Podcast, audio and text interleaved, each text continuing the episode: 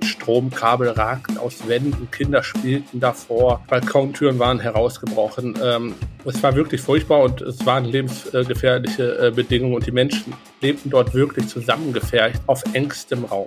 Das waren Zustände, mit denen ein Hochhaus im Duisburger Stadtteil Rheinhausen vor zehn Jahren traurige Berühmtheit erlangte.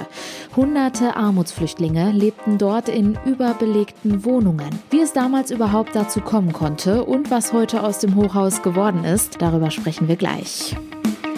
Bonn Aufwacher. News aus Bonn und der Region, NRW und dem Rest der Welt.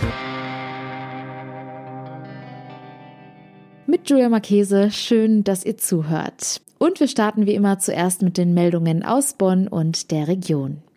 Es wird eng an den Bonner Grundschulen. Aufgrund steigender Schülerzahlen können zum neuen Schuljahr nicht alle Kinder wohnortnah eingeschult werden.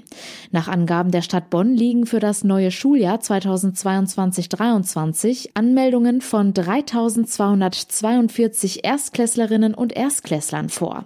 Dazu kommen noch einmal 1216 Kinder aus den oberen Klassen, die zum kommenden Schuljahr jahresgemischte Eingangsklassen besuchen, sowie 135 Kinder, die bis bislang laut Stadt Bonn noch nicht offiziell angemeldet sind. Eng wird es im neuen Schuljahr offensichtlich insbesondere an einigen Grundschulen in Bad Godesberg. So soll an der Beethoven-Schule ausnahmsweise eine zusätzliche Eingangsklasse eingerichtet werden, um die sogenannten Anmeldeüberhänge auszugleichen und insgesamt 81 Kinder aufzunehmen. Auch an der Gotenschule soll eine weitere Eingangsklasse entstehen. Zu den weiteren Grundschulen mit Anmeldeüberhängen gehören unter anderem die Till-Eulenspiegel-Schule in Kessenich sowie die Elsa-Brentström-Schule und Paulus-Schule in Tannenbusch. Auch perspektivisch reichen die bisherigen Schulplätze nicht aus. Die Bonner Stadtverwaltung will deshalb sowohl im Grundschulbereich als auch im weiterführenden Bereich und bei den Förderschulen zusätzliche Schulplätze planen. Soll das Stadthaus in Bonn saniert werden oder doch lieber abgerissen und neu gebaut werden? Nach wie vor ist die Zukunft des Gebäudes unklar. Am Stadthaus waren massive Schäden festgestellt worden. Zahlreiche Betonsäulen sind marode. Die 35 am stärksten beschädigten Säulen müssen bis Mitte 2023 abgestützt werden. Der Chef des städtischen Gebäudemanagements hatte im vorigen Jahr erklärt, dass deswegen etwa 1150 der rund 1400 Beschäftigten das Stadthaus verlassen müssten mussten, da ein massiver Eingriff in die technische Infrastruktur des Gebäudes vonnöten sei. Ein externer Gutachter kommt nun zu einem anderen Ergebnis. Die Sanierung der 35 Stützen könne in den nächsten zwei Jahren erfolgen, ohne dass dabei in die technische Infrastruktur des Stadthauses eingegriffen werden müsse. Das heißt, die 1150 Mitarbeiter müssen wegen der Baumaßnahme nicht vorzeitig ausziehen. Unabhängig von der Sicherung der maroden Säulen ergeben sich aber andere Risiken durch den Zustand der technischen technischen Anlagen im Stadthaus. Diese könnten zu erheblichen Einschränkungen führen und damit dennoch einen früheren Auszug zumindest von Teilbereichen erforderlich machen. Auch diese Risiken soll nun der externe Gutachter bewerten. Das Ergebnis wird laut Verwaltung in wenigen Wochen erwartet. Im Rheinbacher Stadtteil Flerzheim ist Heizöl in die Swist gelaufen. Wie die Stadt mitteilt, ist das Öl verbotenerweise in die Kanalisation eingeleitet worden und anschließend aufgrund starker Niederschläge in die Swist gelangt. Ein Teil des Heizöls konnte in einer für solche Fälle vorgesehenen Anlage abgefangen werden. Eine Fachfirma, die den Rückhalteschacht ausgepumpt und gereinigt hat, hat bis zu 150 Liter herausgeholt. Ob es sich dabei um eine Spätfolge der Flutkatastrophe im Juli oder einen neuen Schaden handelt, ist nicht ganz klar. Nach dem Verursacher wird weiterhin gesucht. Um weitere Umweltschäden zu vermeiden, hat die Freiwillige Feuerwehr der Stadt Rheinbach eine Ölsperre auf der Swist eingerichtet. Kommen wir nun zu unserem heutigen Top-Thema. Zehn Jahre ist es her, da erlangte ein Hochhaus im Duisburger Stadtteil Rheinhausen traurige Berühmtheit. Auf engstem Raum leben damals dort hunderte Armutsflüchtlinge, unter anderem zwischen Schimmel und Ungeziefer. Wie konnte es damals dazu kommen? Und was ist eigentlich heute aus dem Gebäude geworden? Davon kann uns NRW-Chefreporter Christian Schwertfeger berichten. Hallo. Hi, grüß dich. Du hast schon vor zehn Jahren von dem Hochhaus und den Zuständen dort berichtet. Gib uns doch mal einen Eindruck von den Problemen. Ja, äh, das war mehr oder weniger äh, ein neues Phänomen. was sich dort zeigte in äh, Duisburg-Rheinhausen, äh, näher, äh, konkreter gesagt im Viertel Bergheim. Es ist ein gut bürgerliches Viertel damals gewesen. Und dort stand ein Hochhaus, ein achtstöckiges Hochhaus, in dem innerhalb kürzester Zeit hunderte Menschen aus Südosteuropa einzogen. Ähm, es waren vor allen Dingen Armutsflüchtlinge aus Bulgarien und Rumänien. In der Spitze lebten in diesem Haus bis zu 1000 Menschen. Ähm, die Stadt geht aber davon aus, dass es teilweise noch mehr waren, weil sich dort auch äh, viele natürlich aufhielten, die nicht gemeldet waren. In diesem Haus herrschten wirklich unhaltbare Zustände. Also ich lasse jetzt mal die ganzen Sachen mit Urin und Fäkalien außen vor wie die Menschen dort lebten und dem ganzen Müll, der wurde da aus den Fenstern geworfen. Äh, Im Haus äh, herrschten lebensgefährliche äh, Bedingungen. Stromkabel ragten aus Wänden, Kinder spielten davor, Balkontüren waren herausgebrochen. Ähm, es war wirklich furchtbar und es waren lebensgefährliche äh, Bedingungen und die Menschen lebten dort wirklich zusammengefercht auf engstem Raum. Schrecklich. Also wenn ich das so höre, dann denke ich als erstes, da müsste doch damals ein Hauseigentümer verantwortlich gewesen sein und der hätte einschreiten müssen. Gleichzeitig muss Müll natürlich von den Hausbewohnern richtig entsorgt werden. Ja, also äh, du sagtest, ein Hauseigentümer, äh, den gab es, aber äh, der hat äh, da nicht eingegriffen, äh, der hat da gar nichts gemacht. Äh, dem ist das dann, äh, sagen wir, die Sache hat sich dann auch mehr oder weniger äh, verselbstständigt. Es waren wirklich diese Menschen, die da hingekommen sind, die kommen aus, äh, sind aus Rumänien und da auch wirklich aus Elendsvierteln. Und äh, dieses Leben, was sie dort hatten, das haben sie dann eins zu eins mit äh, rüber transportiert hier nach Duisburg in dieses Haus. Sie kannten keine anderen äh, Lebens- und Hygienestandards. Und ähm, dann wurden diese Menschen halt äh, mehr oder weniger sich selbst überlassen, ja. Und äh, daraus resultierte dann auch äh, Kriminalität. Also die Polizei hatte unheimlich viele Einsätze dort, äh, Taschendiebstähle, Raubdelikte. Das, das war schon damals äh, eine besondere Zeit. Das heißt, wir sprechen hier auch über verfehlte Integrationspolitik? Ja, das sagt man so leicht ähm, in dem Fall. Ähm, was sollte die Stadt Duisburg damals machen? Also ähm, es war damals im, der Zugzug äh, aus Rumänien und Bulgarien, die kamen dann halt alle nach Duisburg und äh, so viele Menschen auf einmal kann man nicht integrieren. Das funktioniert nicht. Darum bin ich vorsichtig, da äh, in dem Zusammenhang von verfehlter Integrationspolitik zu sprechen. Also ich würde nicht sagen, dass das inter, äh, ver äh, verfehlte Integrationspolitik gewesen ist. Jetzt prallen hier also verschiedenste Lebenswelten aufeinander und es kommt zu Konfrontationen zwischen Bewohnern, Nachbarn und der Polizei. Die Anwohner werden zum Teil auch bedroht.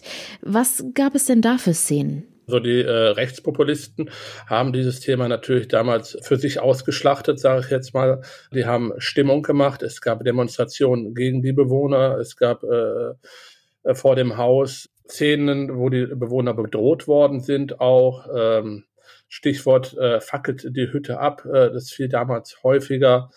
Dann gab es natürlich auch in der Nachbarschaft und auch Menschen, die sich gegen diese Rechten dann auch gewehrt haben. Und die haben dann Mahnwachen abgehalten und äh, die Bewohner dann halt auch vor möglichen rechten Übergriffen, die damals drohten und äh, ziemlich real drohten, dann auch geschützt. Im Sommer 2014 wurde das Hochhaus für unbewohnbar erklärt. Der Vermieter verlängert die Mietverträge nicht mehr. Bewohner ziehen aus. Was ist danach passiert? Ja, plötzlich entspannte sich die Lage um dieses ganze Hochhaus. Die Bewohner waren weg und es kehrte Ruhe ein. Ja? Ein Großteil äh, der Menschen zog in andere Stadtteile, ähm, vor allen Dingen damals in den Duisburger Norden, äh, Marxloh, äh, das dürfte jedem ein Begriff sein, dieser Stadtteil. Und dort hat sich dann dieses Problem was sich in Duisburg-Rheinhausen damals auf ein Haus konzentrierte, äh, dann halt ausgeweitet auf ganze Straßenzüge. Es wäre auch verwunderlich, dass die Probleme dann plötzlich verschwunden wären.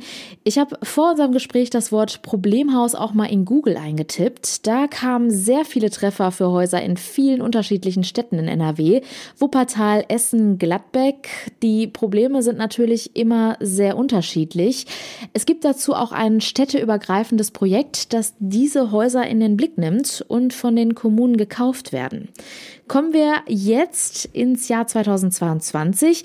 Du hast dir angeschaut, wie das Hochhaus heute aussieht. Was hat sich verändert? Also hat sich ziemlich, hat sich eigentlich alles verändert. Ähm, ich war im Haus drin, habe mit sehr, sehr vielen Mietern gesprochen. Das Haus ist komplett kernsaniert worden. Es ist äh, vermietet worden, äh, also es sind schöne Wohnungen, also verhältnismäßig schöne Wohnungen äh, entstanden, sind auch alle vermietet. Das Haus wurde kernsaniert. Ich habe mit einer jungen Dame gesprochen, äh, beispielsweise, sie ist sogar Juristin, die ist, äh, in dieses Haus gezogen ist. Sie ist aus Bochum gekommen, hatte sich im, im äh, Internet nach einer Wohnung in Rheinhausen umgesucht, weil sie dort eine neue Arbeitsstelle hatte, bekommen hat. Und dann ist sie halt auf dieses Gebäude gestoßen. Es hat ihr zugesagt und sie bereut es bis heute nicht. Also äh, sämtliche Wohnungen haben da zwei Balkone. Die Miete ist auch, äh, sage ich mal, relativ äh, niedrig. Und insgesamt ist es dort ein ziemlich ruhiges Wohnen. Was denkt denn die Frau über die Vergangenheit ihres Hauses? Nee, eigentlich wusste sie es nicht, aber dann, die hatte damals, als sie sich für die Wohnung interessiert hatte und die Annonce äh, auf einem Immobilienportal gesehen hatte, die Adresse eingegeben bei Google und äh, da kam dann sofort das Problem aus, die Bilder, die Berichte von damals und äh, da war sie auch zunächst erst geschockt. Also, das kann doch gar nicht wahr sein. Hat es nochmal wiederholt, hat er gedacht, sie hätte was Falsches eingegeben ja, dann hat sie sich nochmal darüber informiert und äh, da alles äh, kernsaniert worden ist, es, es ist wirklich nicht wieder zu erkennen, äh, vor allen Dingen innen. Von außen äh, kennt man das Haus natürlich wieder, aber von innen äh, ist es ein anderes Haus und sie fühlt sich halt wohl und hat sich der Raum auch dafür entschieden dorthin zu ziehen und auch erstmal dort zu bleiben. Ein Hochhaus, was traurige Berühmtheit erlangt, heute und vor zehn Jahren. Das hat uns NRW-Chefreporter Christian Schwertfeger erzählt. Danke dir. Gerne. 2022 ist das große NRW-Wahljahr. Im Mai findet die Landtagswahl statt. Um bei den Bürgerinnen und Bürgern, also euch, mal nachzuhören, was sie aktuell bewegt, haben die Rheinische Post und 39 andere Tageszeitungen im großen NRW-Check repräsentative Umfragen geführt. Dabei haben wir zum Beispiel die Sonntagsfrage gestellt, also wen die Befragten wählen würden, wäre am Sonntag schon die Wahl. Oder auch, welche Politiker besonders beliebt und unbeliebt sind. Und Spoiler, NRW-Ministerpräsident Hendrik Erik Wüst macht da nicht unbedingt das Rennen. Meine Kollegin Vera Kemper hat sich die Umfrage mal genauer angeschaut. Wir haben uns online zusammengeschaltet, deswegen klingt es ein wenig blechern, soll uns aber nicht zu sehr stören, denn dafür hat sie uns die sechs größten Erkenntnisse aus dem NRW-Check mitgebracht. Hallo Vera. Hallo. Also für den NRW-Check hat das Umfrageinstitut Forsa ja für uns und unsere Kollegen gut 2000 Leute befragt. Was sagen die Menschen denn dazu, welche Politiker am beliebtesten sind? Sind? Ja, also am bekanntesten sollte man ja meinen, ist Hendrik Wüst. Das äh, stimmt auch soweit. Er ist ja äh, erst seit drei Monaten im Amt, äh, seitdem Armin Laschet im Rennen um die Kanzlerschaft gescheitert ist. Er ist insofern der bekannteste, war ja auch vorher schon als Verkehrsminister tätig in NRW.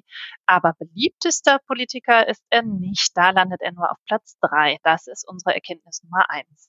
Äh, witzigerweise ist am beliebtesten nämlich Innenminister Herbert Reul der ja auch in der Corona-Pandemie ähm, häufiger mal hier und dort aufgetaucht ist mit Entscheidungen. Ähm, und danach äh, kommt erstmal Gesundheitsminister Karl-Josef Laumann. Also alles Politiker von der derzeit stärksten Kraft CDU. Schlechter schneiden die Koalitionspartner von der FDP ab. Schulministerin Yvonne Gebauer zum Beispiel bekommt richtig schlechte Noten und landet ganz weit abgeschlagen, was das äh, Vertrauen der Bürger angeht, auf dem letzten Platz. Gut, gerade im Bereich Schulpolitik gab es ja auch den ein oder anderen, sagen wir mal, Schluck auf in der letzten Zeit. Ich denke da zum Beispiel an die umstrittenen Pooltests. Absolut. Das merkt man auch in unserer Erkenntnis Nummer zwei des NRW-Checks. Fast drei Viertel der Befragten ist unzufrieden mit der Schulpolitik. Ähm, da geht es natürlich viel um die Corona-Krise, also Stichwort Homeschooling, Digitalisierung, Luftfilter und eben die Pooltests, wie du ja auch gerade schon erwähnt hast. Aber so ein schlechtes Ergebnis ist schon wirklich äh, aussagekräftig. Interessant dabei, und das ist unsere Erkenntnis Nummer drei, ist, dass selbst viele FDP-Anhänger generell unzufrieden mit der Arbeit der Landesregierung sind, obwohl sie ja selbst Teil der Landesregierung sind und eben das Schulministerium mit Yvonne Gebauer besetzen. Wie sieht es denn bei den Grünen aus? Die haben es bei der Bundestagswahl ja mit in die Regierung geschafft. In NRW, wo wir ja aktuell eine schwarz-gelbe Regierung haben, sind sie aber Teil der Opposition. Genau, damit kommen wir zu unserer Erkenntnis Nummer vier, was den NRW-Check angeht. Ähm, die Grünen äh, haben hier in NRW auf jeden Fall ein Bekanntheitsproblem. Nur ein Viertel der Befragten kennt überhaupt die Spitzenkandidatin Mona Neubauer.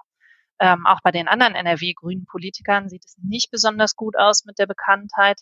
Insgesamt könnte die Partei aber mit vielen Stimmen rechnen. Wäre nächsten Sonntag die Landtagswahl, kämen sie auf 18 Prozent. Das kann sich ja schon ganz gut sehen lassen. Und insofern könnten sie rechnerisch zusammen mit der CDU sogar ein Zweierbündnis stellen. An hätten wir schwarz-grün. Und jetzt mal ein bisschen weg von Parteien und Personen. Es ist ja gerade bei der Schulpolitik schon angeklungen. Corona und wie die Politik damit umgegangen ist, wird ja wahrscheinlich eine große Rolle bei der Wahl spielen. Was sagen denn die Befragten dazu? Am spannendsten ist da vielleicht die Debatte um die Impfpflicht. Im Dezember waren noch fast drei Viertel der Befragten für eine allgemeine Impfpflicht. Erkenntnis fünf ist. Äh, jetzt, wo wieder mehr über Lockerung gesprochen wird, sinkt hier die Zustimmung auf 63 Prozent.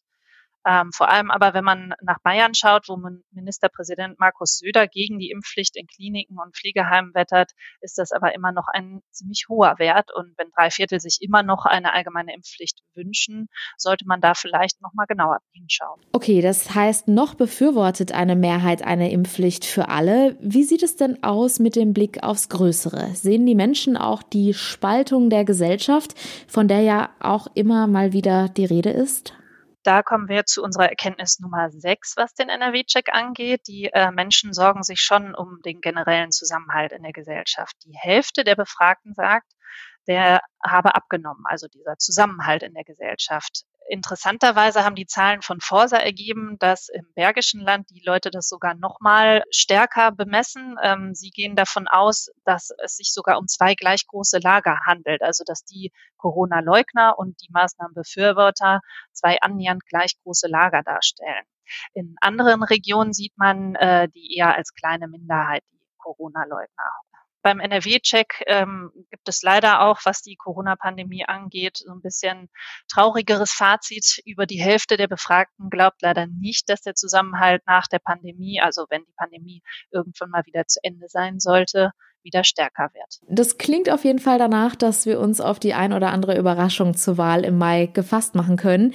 Danke, Vera, für den Einblick. Sehr gerne. Und wir kommen zu unserem Meldungsblock. Wie die Karnevalssession 2022 aussehen könnte, nimmt in immer mehr Städten Form an. Die Stadt Köln hat zum Beispiel das gesamte Stadtgebiet über die Karnevalstage zur Brauchtumszone erklärt. Das folgt auf die Entscheidung der Landesregierung am Dienstag, in Städten räumlich begrenzte Bereiche, sogenannte Brauchtumszonen, zu errichten. An den Karnevalstagen ist dort dann das Feiern an verschiedenen Bedingungen geknüpft. Karneval sei in Köln ein dezentrales Fest und ließe sich nicht auf einzelne Hotspots beschränken, erklärte die Stadtdirektorin Andrea Blome dazu. Veranstaltungen mit großem Publikum werde es aber nicht geben. Auch Bühnen, Bierwagen oder Essensstände werden nicht aufgebaut. Auch Düsseldorf nutzt die Möglichkeit der Brauchtumszonen, beschränkt sich damit aber im Gegensatz zu Köln lediglich auf den zentralen Bereich der Altstadt. Ob Mönchengladbach entsprechende Brauchtumszonen ausweist, ist noch nicht klar. Oberbürgermeister Felix Heinrichs machte dies unter anderem davon abhängig, ob ein Antrag für öffentliche Brauchtumsveranstaltungen eingereicht werde. Im Freien gilt dann in den Brauchtumszonen in NRW die 2G-Plus-Regel, das heißt, doppelt Geimpfte brauchen einen aktuellen Schnelltest oder müssen geboostert sein. Für Feiern in Innenräumen gilt ebenfalls die 2G-Plus-Regel. Allerdings müssen dort auch Geboosterte einen aktuellen Schnelltest Test vorlegen. Im Einzelhandel müssen die Impfnachweise nur noch stichprobenartig kontrolliert werden. Das war auch gestern schon Thema im Aufwacher.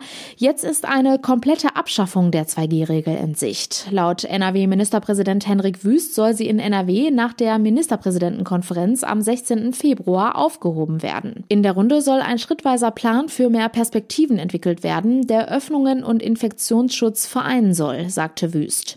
Außerdem gibt es eine weitere Neuigkeit bei den Corona-Regeln. Für für Fitnessstudios bleibt die 2G-Plus-Regelung doch bestehen. Nach einem Eilantrag eines Fitnessstudiobetreibers aus Bochum am Oberverwaltungsgericht Münster wurde die Regelung gestern kurz gestoppt. Das Land hat daraufhin die Regel in der Corona-Schutzverordnung präziser und rechtssicher formuliert. Damit bleibt die Regel doch bestehen. Zum Schluss noch der kurze Blick aufs Wetter. Das ist auch heute stark bewölkt. Ortsweise ist auch leichter Regen möglich. Die Höchstwerte liegen bei 6 bis 9 Grad. In der Nacht ist im Bergland auch der Übergang in Schnee möglich. Die Tiefstwerte liegen dann bei nur 2 bis minus 1 Grad.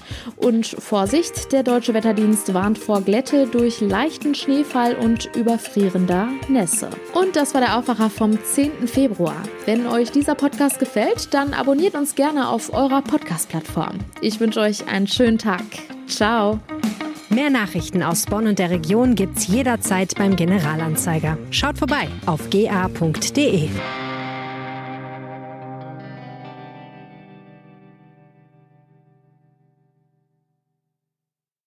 This is your invitation to the intersection of versatility and design. Experience the empowering feeling of the Lexus SUVs and some of the best offers of the year on select models at the Invitation to Lexus sales event now through April 1st. Lease the 2024 RX 350 Premium all-wheel drive for 528 a month for 36 months with 49.99 due at signing.